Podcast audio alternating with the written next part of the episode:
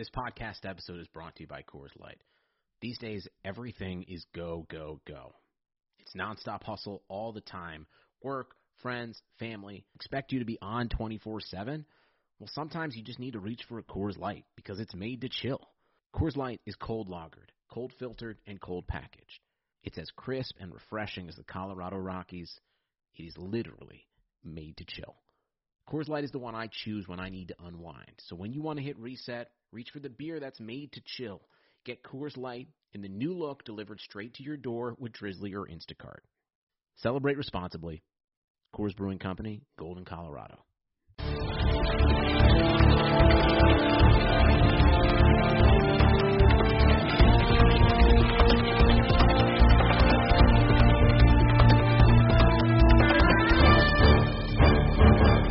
Hello, everyone. Welcome into another episode of Kentucky Daily, a daily podcast covering your University of Kentucky Wildcats. I'm Sean Smith, and uh, returning is Derek Terry. Derek, how are you?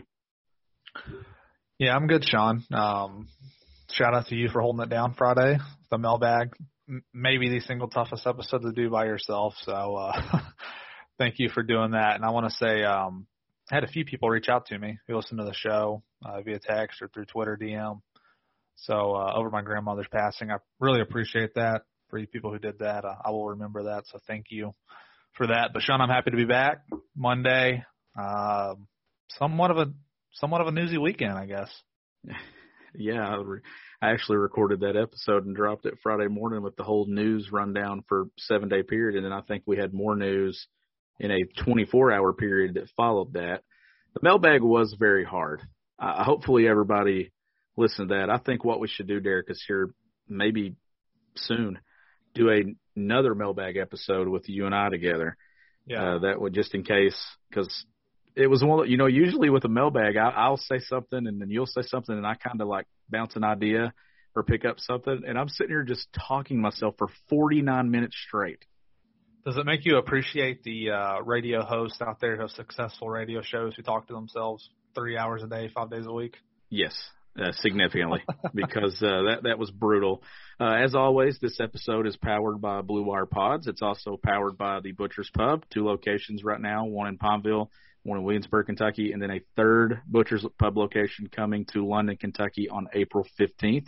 You can visit thebutcherspub.com or check them out on Facebook. But as Derek was saying, it was a huge weekend. Uh, I covered the UK baseball game Saturday, and news broke literally right in the middle of that game. Uh, I think I texted you Friday night, and I got word late Friday that BJ Boston would uh, declare for the draft and with the intent to stay in the draft. Uh, obviously, that was on the heels of Terrence Clarke's decision. Two guys, Derek, that we kind of build, everyone built as stars before the season started, never got to it. Like their time at Kentucky, it's very, it's very wild for two players of that caliber to leave the program, and it just really the impact that was there. Like I, it's going to be two guys, honestly, Derek, that I don't think ten years from now fans will even. How do you do you even remember B.J. Boston, Terrence Clarke at Kentucky?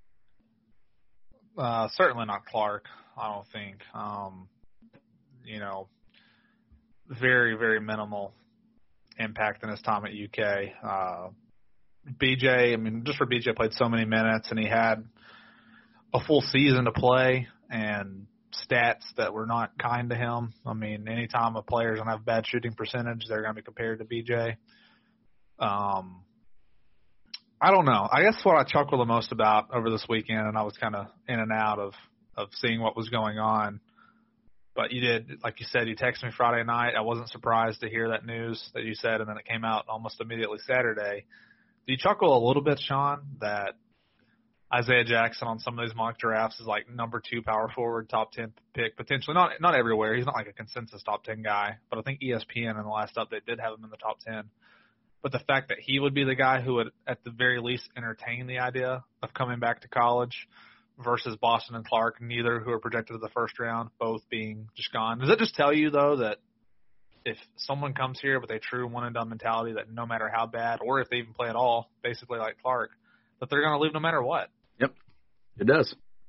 And it also solidifies to me that the culture when it comes to if this is what your roster is primarily going to be made up of, if you go the freshman route and you're just bringing in freshmen, freshmen, freshmen, the culture is never going to change. Yeah. It's never going to change. And I think now this off season will tell us how John Calipari is going to organize and structure his roster moving forward the rest of his time at Kentucky. How is does the transfer portal start to dominate the recruiting talk at UK? Because I think that's the only way that you get out of this pattern. If if you're going to have new players every single year, then I'm almost to the point that if you can't get the elite of the elite, or you can't get a kid who is a talented player that's going to stay three years in your program, the transfer portal is going to be the way that you put yourself set yourself up to have success in a season. Because if you're going to replace a lot of guys, you've got to have experience. I still wonder even then if if that's the way you're going. That's what I was talking to you earlier. It's almost like that you might use a portal as a junior college way.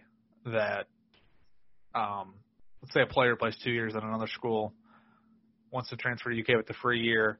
Someone maybe who is a solid college player wouldn't be someone you would expect to leap for the NBA after a year. Does he just start doing that, where you can basically bank on a kid being here for two years, but they have a little bit more experience?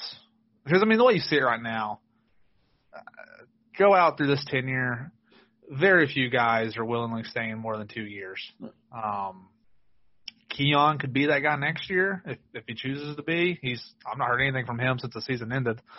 Um, one way or the other, you know, just just not not heard anything of him. But with Keion, I mean, you just don't expect guys to stay four years anyway. So does he try to still recruit a few guys out of high school who you consider to be very good players who might be NBA ready after two years, and then try to mix in those gaps with uh, transfers from other schools who who might stick around as upperclassmen? I don't know. I still see uh, at this point, is it just totally off the table that this is going to be a program where a kid can come and stay three or four years if they're not going to be ready for the NBA, or will there always just be someone breathing down their back and feeling like they have to go somewhere else to be that guy? I think that's the real question you'll see that will probably be answered more in a year or two. Yeah. Once once we get used to this portal a little bit more. Yeah, I'm I'm just to the point that I don't expect anyone who is recruited by Kentucky as a high school senior to really make it beyond year two. If they do, it's just it's rare. That's like of the guys coming back. Like let's just say guys, let's just say you know Devin Askew for sure comes back. Uh, Lance Ware has announced he's he's going to come back, and we'll get into that in a minute too because I do want to touch on that. Mm-hmm. But when you have these guys come back, who's to say that after next year they just don't feel like they're just ready to leave? Like those are Right. the ones that are doing it. Like that's Yeah. the EJ Montgomerys, the Ashton Hagans, those situations. Those are the ones that I think those decisions is, is to me is what made Kentucky be nine and sixteen this past year. Not as much your freshmen not being elite. I really think that not having those guys that should have been on your roster. And Johnny Juzang obviously was a different case. He was homesick. But what he's doing in the NCAA tournament right now, he could have done that at Kentucky if he had the opportunity. That was a big Friday night, wasn't it, for for Johnny? Um, I watched a little bit of that It was a big weekend that just shows the Kentucky basketball program. One, they're not in the tournament. Two, transfer killing it on another, you know, uh, program that's won national championships. And then you look up and you can't even bring back guys off a roster that finished nine and sixteen. But here's the other side of that. It's it it's a negative that you can't bring guys back. But I will say this: they went nine and sixteen. Are you really going to beat yourself up about it if this roster looks entirely different next year? Because I'm honestly thinking very strongly that if it had a lot of the same faces and doesn't get a ton of help in the portal, it would not been it wouldn't have been a team that was going to compete to go to the final four. You know, I started thinking the same thing that you did, and I don't think we've even talked about this even off air. Um, it's it's almost like when you're as bad as they were, it- it's like you can't really like. It's almost like it was too bad to Yeah. think that in one year it could change. N- Not often are you going to see a team go nine and sixteen, and even if they bring back four or five guys, it's hard to see that same team becoming a title contender the next year without one an outstanding recruiting class, which Kentucky has a good class. I mean, it's it's a good class. It's not something that's going to totally flip the roster next year, though. Out of all the ones he's had, it's one of the ones that you look at and you're kind of it's on the lower end. By rankings, yeah, it's actually one of the, which they only have three guys signed. I mean, typically, you know, he, he'd have classes, almost every class had six, seven guys, it seemed like. So in this way, it's a little bit different. But, um, no, I think it's a good point you mentioned. And, uh, maybe that's how Cal thought about it. Whenever Jimmy Dykes said they'd have eight new guys, maybe that was the thought. But let's just talk about Lance Ware. Um, he, he posted on Instagram that he was coming back, and then I saw he gave a story to 24 7. I kind of glanced through it. Nothing that I read even really stands out. Said he trusts Cal pretty much. Yeah, it's another guy on record though, and yeah. I think this is the first player who actually because the other stuff was parents, right? I think yeah. he's actually the first player to have talked to anybody. Where does Lance fit in though? Because the news came out this morning, and uh, I believe Kyle Tucker tweeted about it, and then also a North Carolina writer, actually a guy I know, Brendan Marks, who covers North Carolina and Duke for the Athletic. Walker Kessler, uh, an All-American out of high school, five-star center. Surprisingly, I'm pretty sure. I don't think. And, yeah, a name we weren't thinking of at all. Yeah, went into the portal, and I'm actually gonna pull up Kyle's tweet just so I don't misspeak well, here. I want to be and, accurate. and while you're doing that, I'll say this: if, if you remember last, I think it was last Thursday when we recorded, I told you I said the portal. You know, there's a lot of names in it now, but who is in it after this weekend when they get eliminated in the tournament? Oh yeah, yeah. There's going to be and it's going to continue. Like throughout the next couple of days, I expect names to go in as teams lose. I mean, you have another day of games right now going on. Um, what does the portal look like by the end of this week or by the end of next weekend? So when you're looking at things when it comes to the portal, which we will go into and stuff and discuss in a bigger, uh, bigger topic here in a few minutes, but if you're looking here and you're, you're sitting here thinking, why is Kentucky not taking a commitment from Justin Powell if Justin Powell wants to be at Kentucky? Like, why is it not, you know, why is it not moving quicker? I think it's because you kind of just want to know who's going in the portal, right? You don't know. Like, you don't want to, you don't want to fill a spot and then there'll be an option out there to see could you fill something else? Maybe could you get a better player? I don't know if you're going to get better players than Justin Powell, but I think that coaches are looking at this and saying, I don't know if I want to just pull things and and pull the trigger until I see exactly who's out there. Yeah, I mean that's right. I mean, how many? We still have. I think said eight spots left today to go to Sweet 16, so you'll have quite a few games going on out today. But going back to Kyle's tweet, he quote tweeted Walker Kessler's tweet, which was just you know saying thank you to North Carolina, but that he was on a transfer. Kyle said, former five-star center is transferring. He's very close with Auburn transfer Justin Powell not crazy to think they both end up at Kentucky. And that was quote tweeted by Brendan Marks, who I was saying covers Duke and UNC for the Athletic, saying, uh, wouldn't be surprising at all. Yeah. Basically. Now, so, um, what do we make of that? Because I feel like that's probably the pretty pretty big news today. That just that I mean, it makes more sense than what we were talking about a week and a half ago with it being Garrison Brooks when that was kind of floating yeah. out there as reports. This one makes more sense to me because it's a young Kessler, piece. He's young. He didn't have it. I mean, just, I mean, they had a lot of guys in that front court at North Carolina this year. Walker Kessler's numbers were nothing special, but a, a talent like that, you're talking about, I believe, a seven footer, maybe seven foot and one um, recruit who no one really thought would be in there. Now going in the portal, I don't know how much we want to dig into. He's seven foot one actually. He averaged four four point four point four point four points and three point two rebounds. Uh, but but he did close the year pretty well. He, he played some of his best games down the stretch. Let's just let's just spend the day, and it's it's the off season. Kentucky's not in the NCAA tournament. Let's just throw out some scenarios. With Oscar Tshiebwe, we know he's going to be there. Lance Ware said he's coming back. We assume Jacob Toppin is going to come back, though I know Toppin can, can play a little three if you need him to. And then Daimion Collins is signed. Did I mention Collins yet? I don't think I did. Um, mm-hmm. Collins Tshiebwe, um, Ware and, and Toppin are all guys. That's not including Keion Brooks or, or someone else who could play the four. What is the fit for a guy like Walker Kessler? I guess would be my question. Like, how, how do you see him fitting in if he were to come to Kentucky? I've not even watched much of his game, honestly. That's, I mean, a true five, obviously. I mean, you already have Tshiebwe, who's going to park it right there on the block and be a big body. You have Lance Ware, it, it all comes down to what we've been talking about, right? Don't even though guys are telling you that they're coming back, I want to see what it looks like in May when the roster is kind of taking shape. Does someone say, "Okay, I said I was going to come back, but I maybe should go somewhere else. That's why I don't. I'm not jumping the gun on a lot of these things right now, like because there's so much Yeah. stuff can change right now, Derek. But I don't know. Like it, I honestly don't know. But it certainly, I could honestly see Cal going one way here, and it is loading up on the elite transfers, the best names. If you're not going to get it via the high school route, why not go get four of the top three or four of the top five transfers in the off season, and then you're feeling different about UK going into next year. Yeah, but still, aren't you still end up in a similar spot? Like meshing new players is gonna be difficult. I don't care if they play college basketball for three years. Like, I still think it's gonna be tough to to win that way. I mean, yeah, That's it's where you got to go skill set.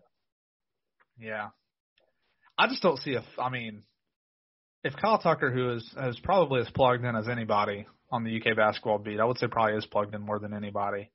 Yeah. is tweeting that, and then you got a North Carolina router. It makes you think something legitimate is out there. At least not to where they would feel comfortable tweeting that for fifty thousand people to see or whatever. And, and we always say this, right? No one goes into the portal without knowing where they kind of want to go.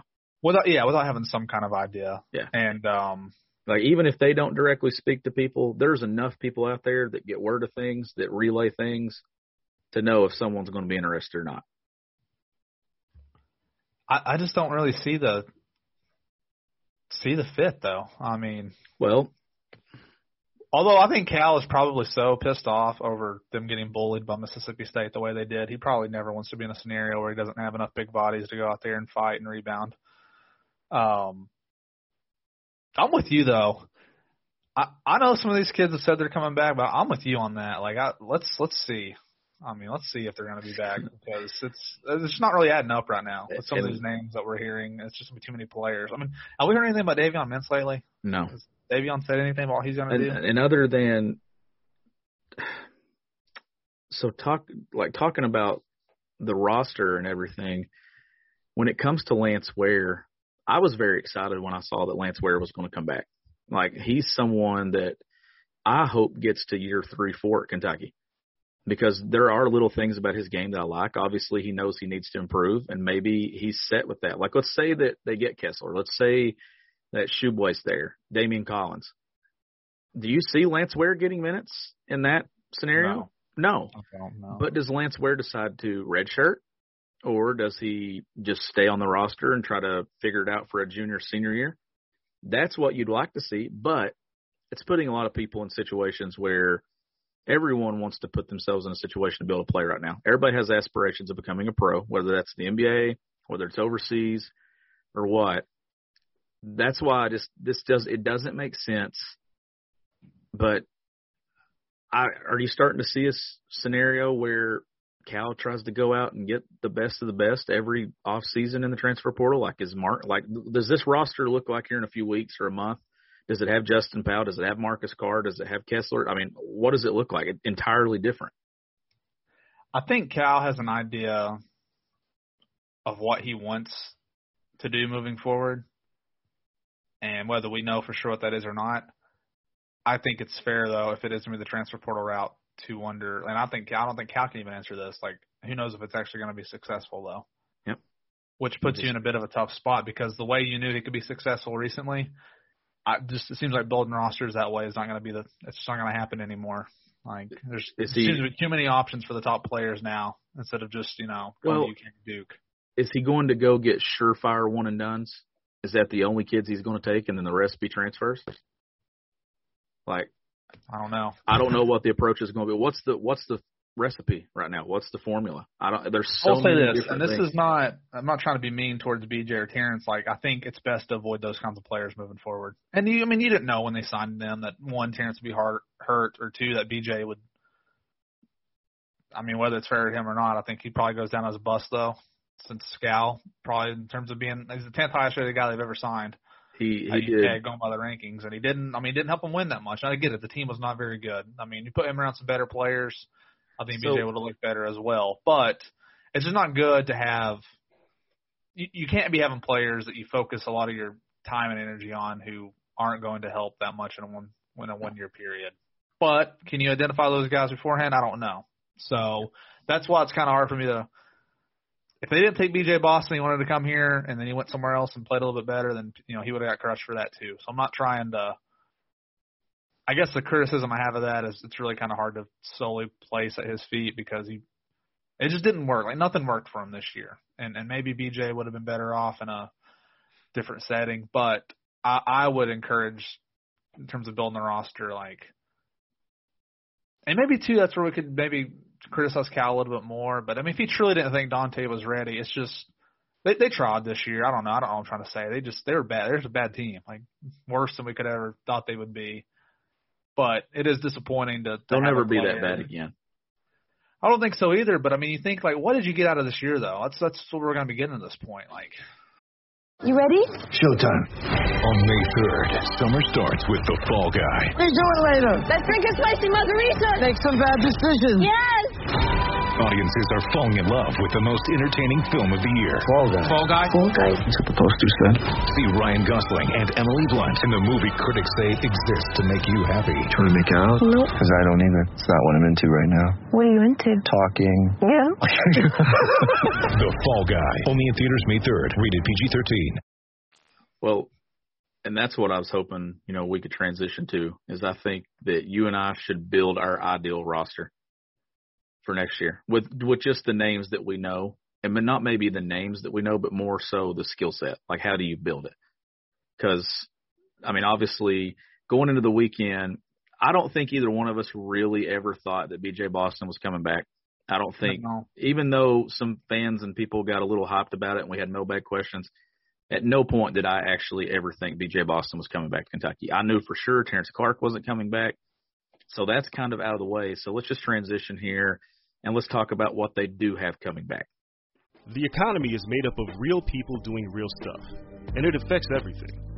Which you obviously know since you're a real person doing real stuff.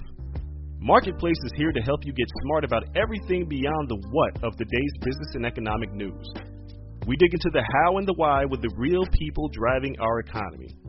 From big tech and interest rates to small businesses and what's happening at the Fed.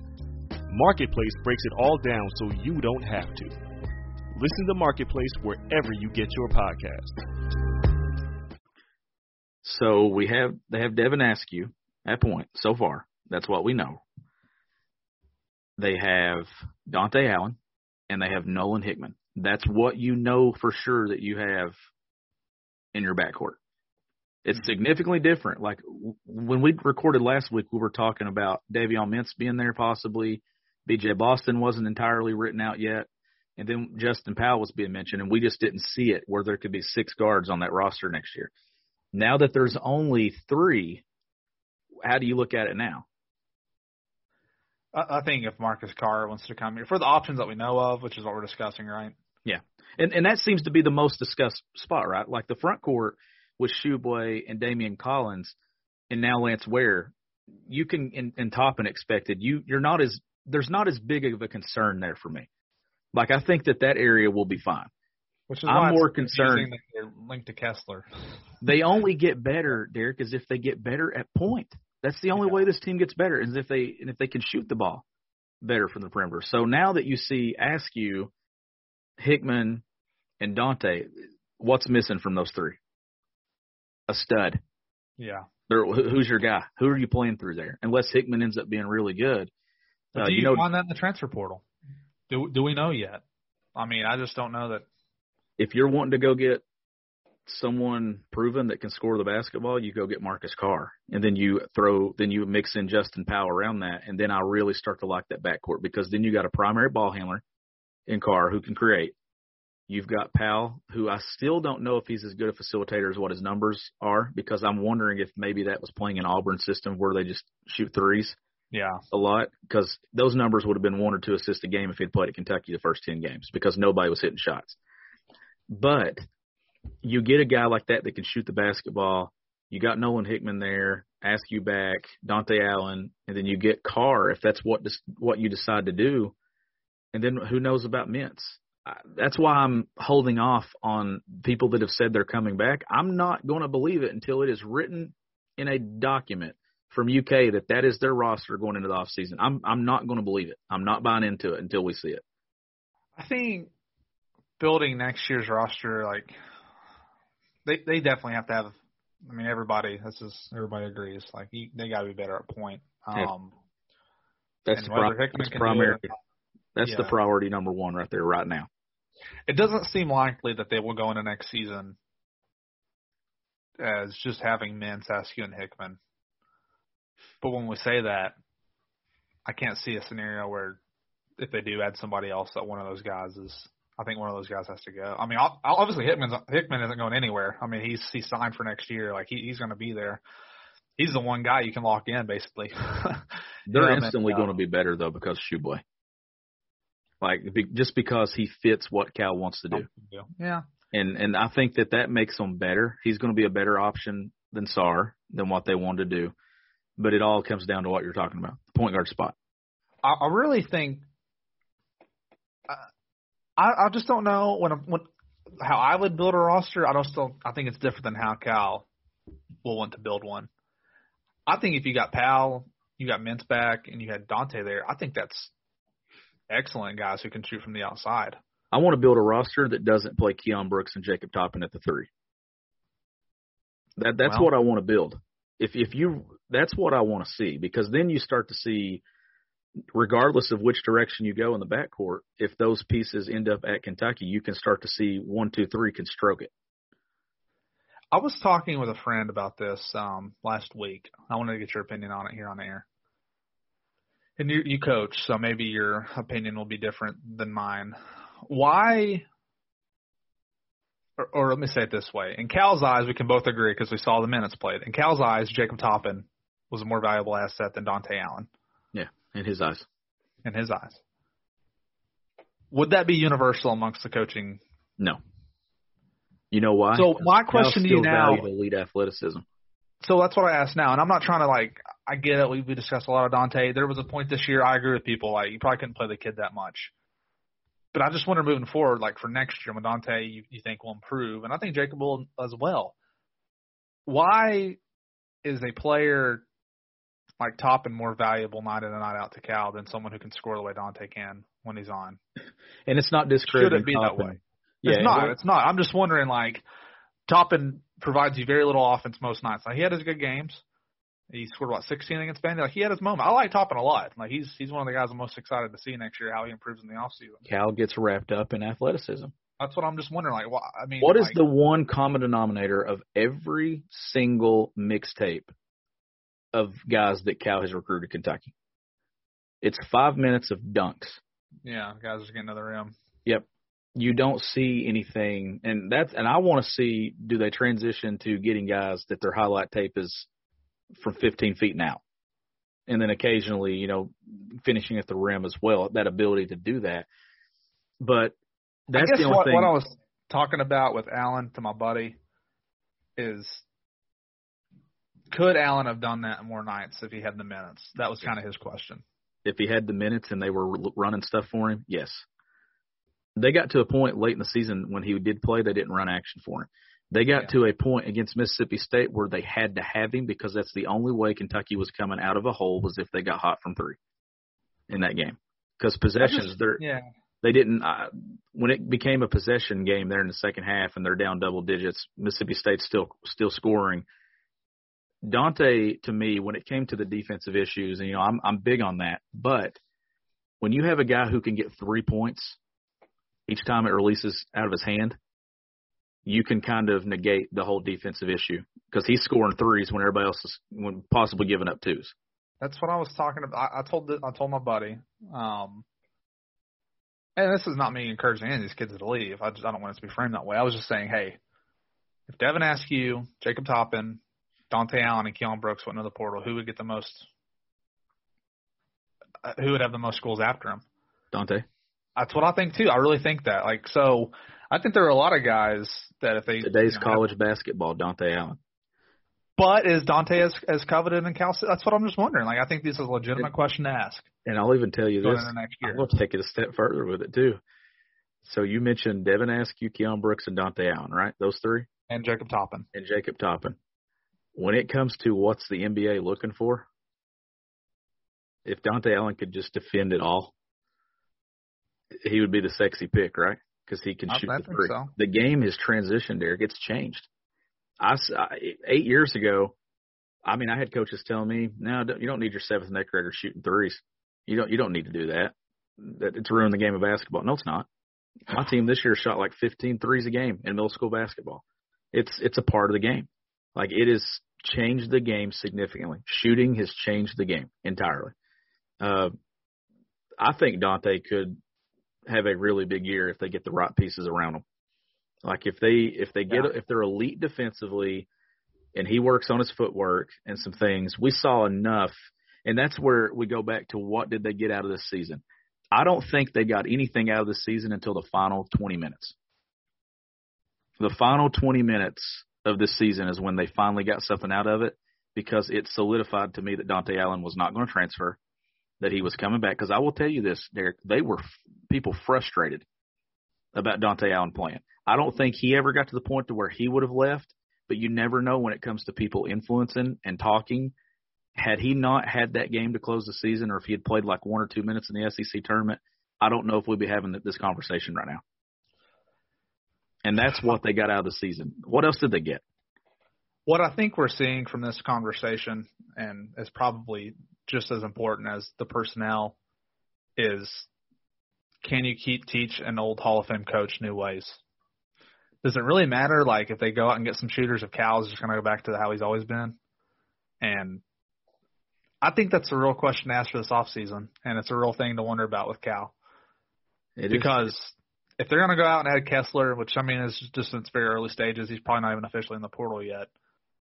I, I just, to me, we're already looking at a kind of another roster that, and maybe it's too early to say this, but I just think we're already looking at another roster that I just don't know the logic yet as to how this is. uh, And that's to be Well- fair, we need to wait and to see who's actually going to be on here. But I think there will be more.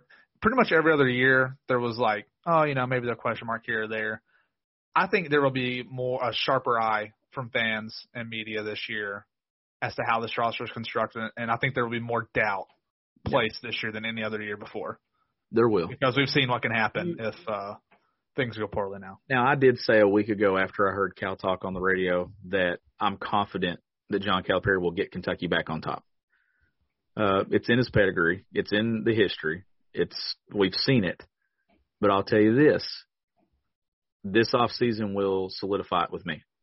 If if it's if the good days are done, or if there's still plenty to come, and it's going to be this is the biggest off season he's had because it, we're finally at a crossroads here, and I think there's and the, the difference is, Derek, there's more than two directions to go. I think that there's a lot of directions to go here. I think it's not just, I think there's a lot of roads that they could travel.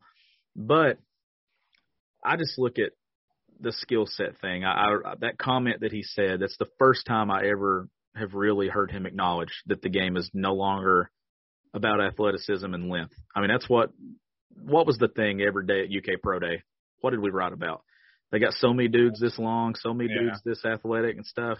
It never, but one time I remember writing something about somebody shooting the ball, and it was Nate Sestina getting hot in a three point drill, and then I think Johnny Juzang did it. But I just think they're to a point now where you got to go, you got to go skill set, and more about style of play.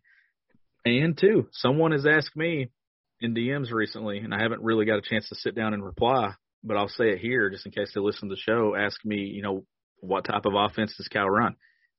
He runs a ton of floppy action where he puts guys in situations running off baseline action like BJ Boston this year, Dontaie Allen late in the season.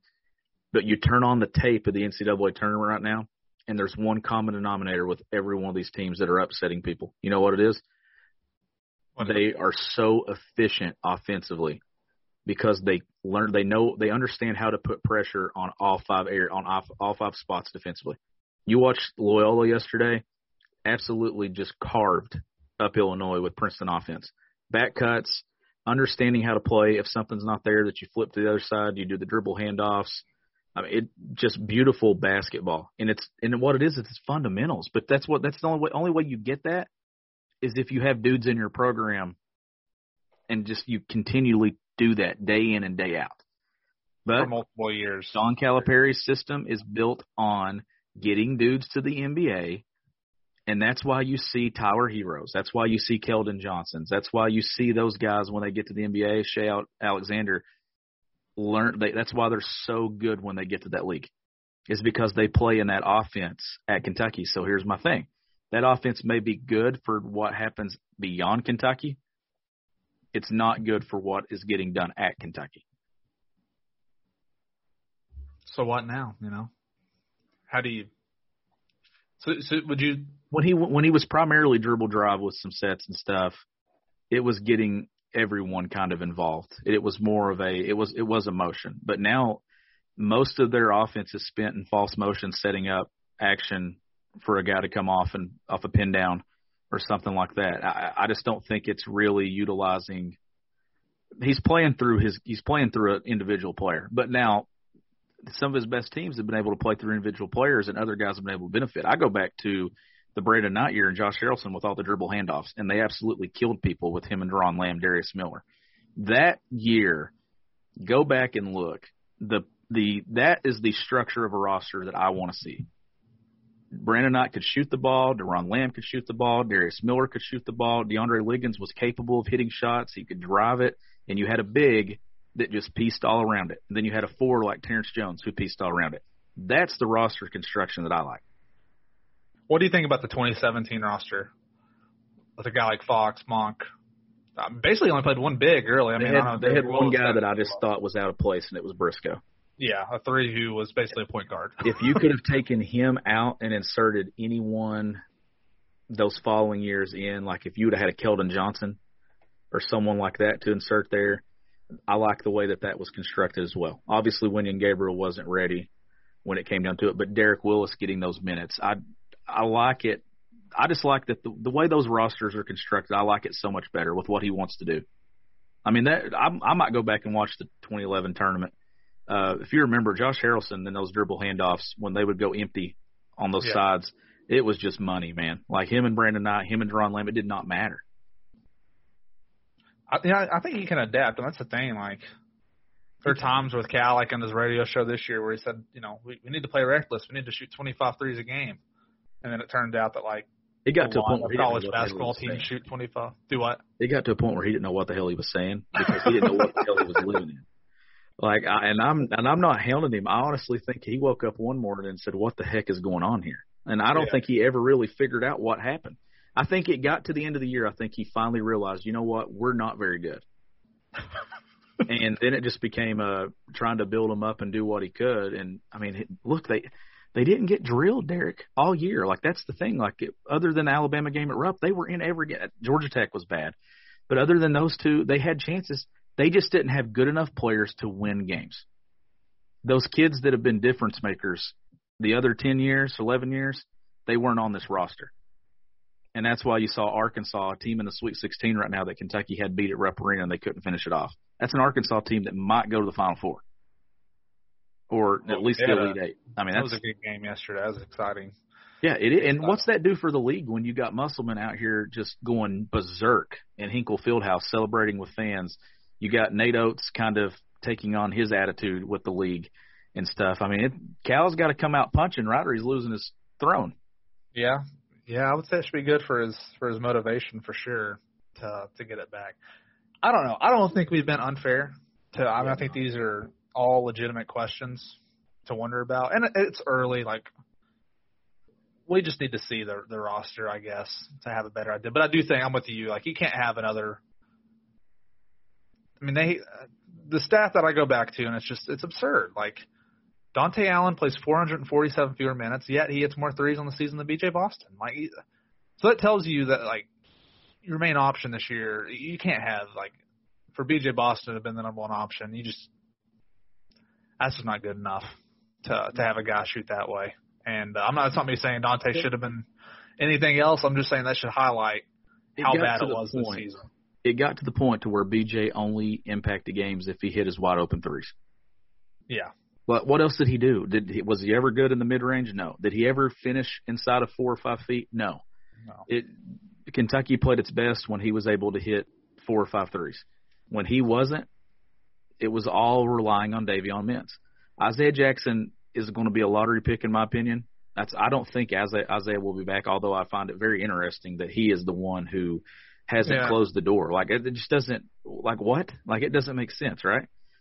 but no, I mean it doesn't. I mean I thought Cal's comment. Did we did we even talk about that? I can't remember. Last uh, week. no, we didn't.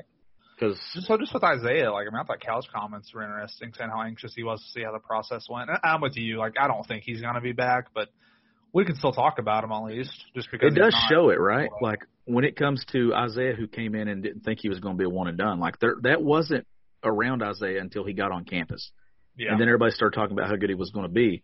So here's the kid who probably came in thinking he's going to have to work a few years to get to that spot where BJ Boston comes in and self proclaims himself that he wants to be the best player to ever play the game. You see two different scenarios there. One added pressure to himself and another one didn't. And I'm and I'm also going to tell you this, had Kentucky been good this season, Isaiah Jackson would have been talked about among the best of the best at UK because the things that he did was overshadowed by how bad they were. They were as a team. They didn't get the national spotlight that they typically get. The national spotlight on Kentucky this year was how bad they were. I mean, if it did happen, and I'll put this like basically a zero percent chance of happening, but if you did have a front court of Jackson, Tshiebwe, and Collins, just those three, I mean, that should be an elite rebounding and shot blocking team for for sure. That's not even including anybody else. Uh, I, again, I don't think he'll come back, and I think he'll get. I think he'll hear what he wants to hear, and he'll be able to sign with an agent and go get drafted. And I would say pretty easily have the best NBA career out of these guys who are going to be leaving this year. But um, I'm just I truly am fascinated to see where this thing goes because I mean it does feel like you're kind of at a tipping point of the Cal era. I mean I don't think that's too strong to say. You have a changing college basketball. The way teams are winning now is is different than when he got here. But I mean he he's adapted a lot throughout his career. But I that that is my biggest question, regardless of who they add. How does he coach next year? Yep.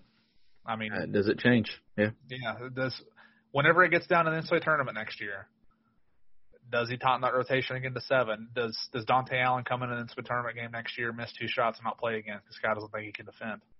Things like that that we've seen. What what did he say to Jamal? Which Jamal Baker fouled a fouled a three point shooter against Auburn, caused a four point play. I, I get it. He did some things, but like, I don't know. I just think that um, I'm I'm truly fascinated to see, and I'm I'm curious most, Sean, to see if if transitioning to signing three or four high school kids a year and then trying to take the best transfers will be a winning formula. We don't know that yet. We can't really even say for sure if it will or won't be.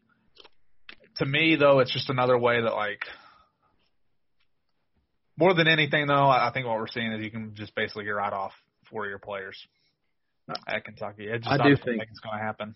I do think that there's something to say though about I'd rather have if you're not getting consistently the elite of the elite freshmen, I would rather have a transfer from a Power Five program that has played college basketball. Even though you're breaking in a new system, you've got a body that's ready to play in college basketball. You've got someone who has played within the game of college basketball and within a system, and they've been removed from the AAU system.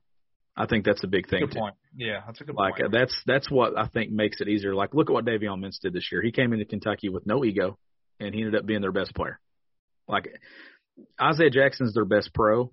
Their their dude this year was Davion Mintz. yeah, which might have, you know, nothing against Davion, but like no one thought that. Well, I think didn't we say that early in the year that the fact that we were talking about him as their best player wasn't a good because we did the same thing about Julius Mays in 2013. yeah. and you get to a point to where you're like, this is not a good thing. When your grad transfer is outperforming the other people from Creighton, that's not what you, it was kind of right there. I mean, the same could be said the year before. We were talking kind of about Nate Sestina at one point over EJ Montgomery, and it was like that's not what it's supposed to be. But um, there's a lot going to happen. We're glad to be back here on Kentucky Daily. It feels good to have you back. It's uh, definitely been easier to Yeah. talk Yeah. and stuff. Uh, Did we make sense? This I hope we made sense this episode. Look, I, I sent 45 minutes out to the air the other day that I know didn't make a little sense. So you just breathing into the mic today made more sense than what I said Friday. Well, you know, it's just like I'm not trying. I try my best not to. I don't try to live like in the hot take world. And I, and I hope today it didn't come off as me being like a Dontaie Allen stand. Because trust me, I understand he has he has holes in his game. Yeah. But I do think that's a fair thing to ask after the conversation I had. Like, why why is Jacob Toppin so much more valuable to Cal than someone like Dontaie who can score? Like, okay, I get it. You, you don't think Dontaie's a great defender. Well, I promise you, man, Jacob Toppin's never going to go out there and hit seven threes in a game. Like he just doesn't really have that in his arsenal, whereas Dontaie does. And even if that's not every single night, I, I just like to me that's a question you'll learn uh, about Cal for next year. And maybe Dontaie will just improve a lot as a defender. That won't ever really be talked about as much again. I just think on this team, in hindsight, knowing what we know now, it just kind of rubs you in the wrong way that uh so much was placed on BJ Boston and the guy doesn't even score in his last game. And no matter how bad of a year he had, he's gone. I think that's terrible for your program, to be completely honest. Yeah. And I'm just now seeing that Iowa is absolutely getting drubbed. They're getting crushed. The yeah, Big Ten is not good.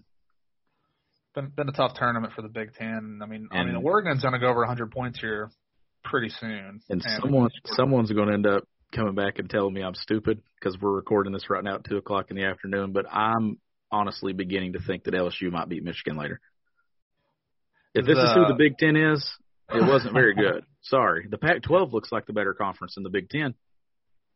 Yeah, you got UCLA. They've already won two games, which I guess technically they only won the only won the one game because they had to play the playing game, but that still counts as a tournament win. But uh, yeah, Oregon State's in the Sweet 16. And we didn't uh, even talk about Rick Barnes fizzling out again. In the first, yeah, we didn't talk about Rick Barnes fizzling out. We didn't talk about uh, didn't talk about Rick Pitino's team giving Nate Oats a good. Hey, I like that Alabama team, man. Didn't shoot the ball real well the other day. They've convinced me. Played good enough, and I know Iona's not a great. uh Iona, I believe, is not a very good offensive team anyway, even throughout the season. But they, they've done that in SEC games too, though, where they didn't shoot real well and play good enough defense to win. But and two, I want to give a shout think? out. Go, Go ahead. ahead. Yeah. No, I was just gonna say, well, I mean, all these lower seeds have won. Like, it's it's crazy. I, I think it's a record this year, right, for like upsets in terms of the uh, uh seed it, ranking. It is, and I'll, I'll crazy. And what about this? Because what's the one thing you remember about Kentucky's pursuit of perfection in 2015? Like we we never got a chance to. They never got a chance to really just focus on anything other than that, right? That's all that ESPN talked yeah. about.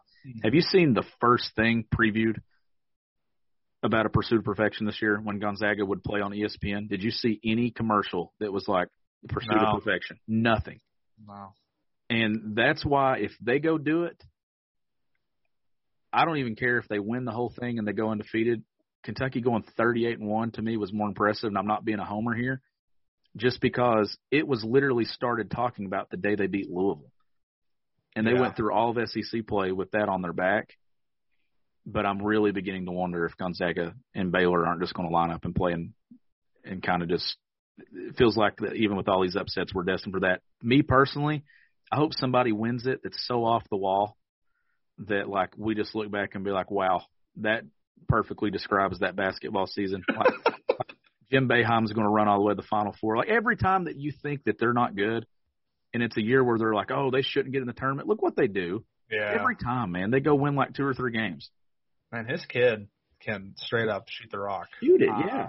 He's a. He's, It he's also blows my too. mind that he can have a kid that age. Oh man, Jim Boeheim's been there 40 years. Or are you saying that, that young? Because you're saying. Yes, like that. Young, I young- agree. Like, Yes. like, literally, like that guy is old. Like he's in his Boeheim was like right? 20 years into his Syracuse tenure when his youngest son was born. Yeah. I mean, Did I ever, let me tell you the funny story about Boeheim as we wrap up here. I met him once. You know where I met him? Like a, uh, he seems like a real nice guy. That's that's sarcasm. Where'd you meet him? Middlesboro. I met him at the Middlesboro Mall at KB Toys. Some of our listeners probably know this, but didn't he? He married a woman from Kentucky, right? He has family, uh, someone from Harlan, and they had family here in Middlesboro, and they would come down, and that was when uh, they uncovered the Glacier Girl, the P-38 plane that was buried underneath so much ice in Greenland, and they brought it back to Middlesboro, and ended up flying again and everything, and he was here for that. But I remember him calling into PTI, and they said this is right after he just won a national championship with Carmelo Anthony. And they asked him, "What are you doing?" He said, "I'm sitting in a Wendy's drive-through in Middlesboro, Kentucky, on the air on PTI." So I saw him at the mall, and I told my friend, I was like, "I'm pretty sure that's Jim Boeheim." And he's like, "Who's that?" and I just walk up to him and start having this conversation with him, and it was the funniest thing. Like I'll never forget it. But yeah, Jim Boeheim, Middlesboro Mall, like weirdest thing I've ever seen in my life. But I really hope that I got that right. I remember hearing somewhere that he. he I, I'd heard that too. They had family in Kentucky. I thought They do. because uh, I actually saw his name in an obituary recently. He was back in Kentucky, if I'm not mistaken. Um, Okay, his current wife. I'm looking up on a article. He met her in Lexington in 1994. So there you go. um, with this Iowa loss today, kind of makes you interested in seeing if a name goes in the portal pretty soon, right? Yeah, yeah, they do have a player with a Kentucky state tie. Um, yeah, I don't see them coming back. They're down 14 with three and a half to go. So Well, we should have plenty more. Like this, this is not going to slow down. If you get start your Monday off with a five star kid, no one thought was going to leave, entering the portal. Who knows? Some of these names that are gonna. does Kentucky add to the portal? We don't know. We'll wait and see. Um, it's all playing out, that's for sure. But we want to hop on here, record an episode today, get all the news out there to you. Hope everybody had a great weekend. Hope you're ready for a great week here on Kentucky Daily. You can reach out to us via email, kentuckydaily at gmail.com. You can follow me on Twitter, DM me at GBB Country. Derek's Twitter as, is at Derek S. Terry. Uh, we'll be back tomorrow. Unless something breaks this evening, we'll be back tomorrow to uh, kind of give you everything, run down what's happening around UK athletics. He's Derek Terry. I'm Sean Smith. We'll catch you next time.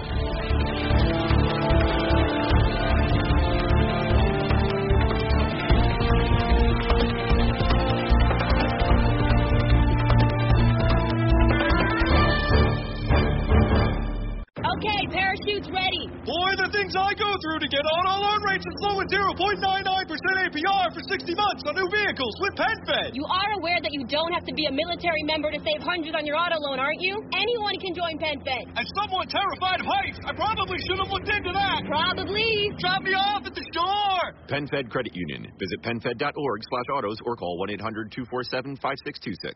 Advertised rates available through the PenFed car buying service. To receive any advertised product, you must become a member of PenFed, insured by NCUA.